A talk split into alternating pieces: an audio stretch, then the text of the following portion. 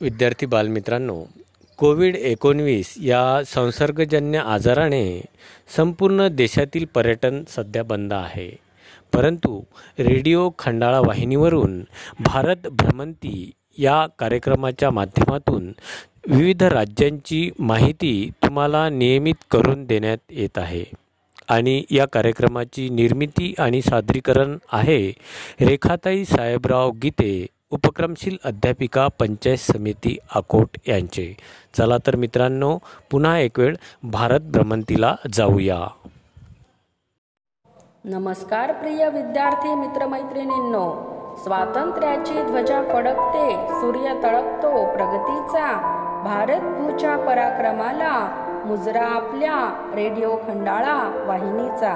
आज भारत भ्रमंतीत ऐकूया राज्य. उत्तराखंड. उत्तरांचल राज्य सन दोन हजारमध्ये उत्तर प्रदेशापासून विभक्त झाले.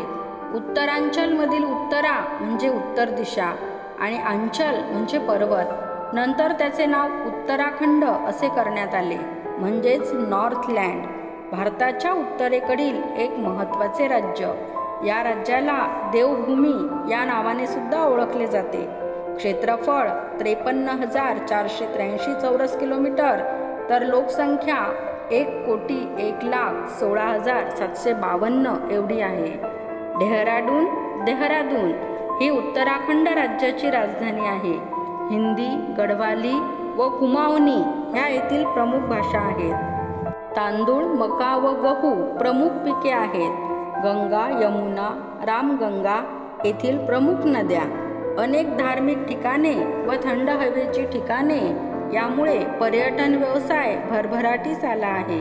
केदारनाथ बद्रीनाथ हरिद्वार ऋषिकेश प्रसिद्ध धार्मिक स्थळे आहेत. मोठे शहर देहरादून जिल्हे तेरा राज्यपाल किशन पॉल मुख्यमंत्री त्रिवेंद्र सिंग रावत आहेत. नऊ नोव्हेंबर दोन हजारमध्ये स्थापना झाली. जून दोन हजार तेरामध्ये उत्तर भारतातील उत्तराखंड आणि हिमाचल प्रदेश तसेच नेपाळमधील काही भागात मोठ्या प्रमाणात पाऊस पडला. त्यामुळे या भागात प्रलयंकारी पूर व भूमिपात घडले. एक हजाराहून अधिक व्यक्ती यात मरण पावले व हजारो व्यक्ती बेपत्ता आहेत. रस्ते व पुलांना झालेल्या हानीमुळे सुमारे सत्तर हजार पर्यटक व यात्रेकरू अडकले होते. अनेकांना वाचविण्यात यश आले. सुमारे बावीस हजार लोक अजूनही अडकले आहेत. येथील हिमालय नदी धबधबे तलाव म्हणजे निसर्गाची लाभलेली देणगी आहे. नद्यांचे शहर नैनितालपासून शेहेचाळीस किलोमीटर अंतरावर मुक्तेश्वर आहे. हिवाळ्यात येथे बर्फाचा वर्षाव होत असतो.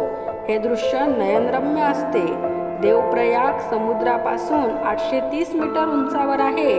असे मानले जाते की राजा भगीरथाने माता गंगेला पृथ्वीवर येण्याचे आवाहन येथे केले. त्यावेळी तेहत्तीस कोटी देवी देवतांसह गंगा स्वर्गातून देवप्रयागमध्ये अवतरली होती. येथे भागीरथी व अलकनंदा नद्यांचा संगम होतो.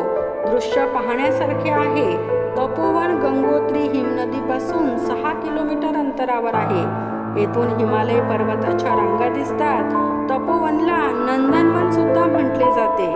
गोमुख ट्रॅकिंग जवळच तपोवन आहे. देवदार ची झाडे मोठ्या प्रमाणात आहेत. उत्तराखंडमधील औलीला भारतातील मिनी स्वित्झर्लंड म्हटले जाते. उद्या पुढील राज्य घेऊन आपल्या रेडिओ खंडाळा वाहिनीवर सादर. धन्यवाद.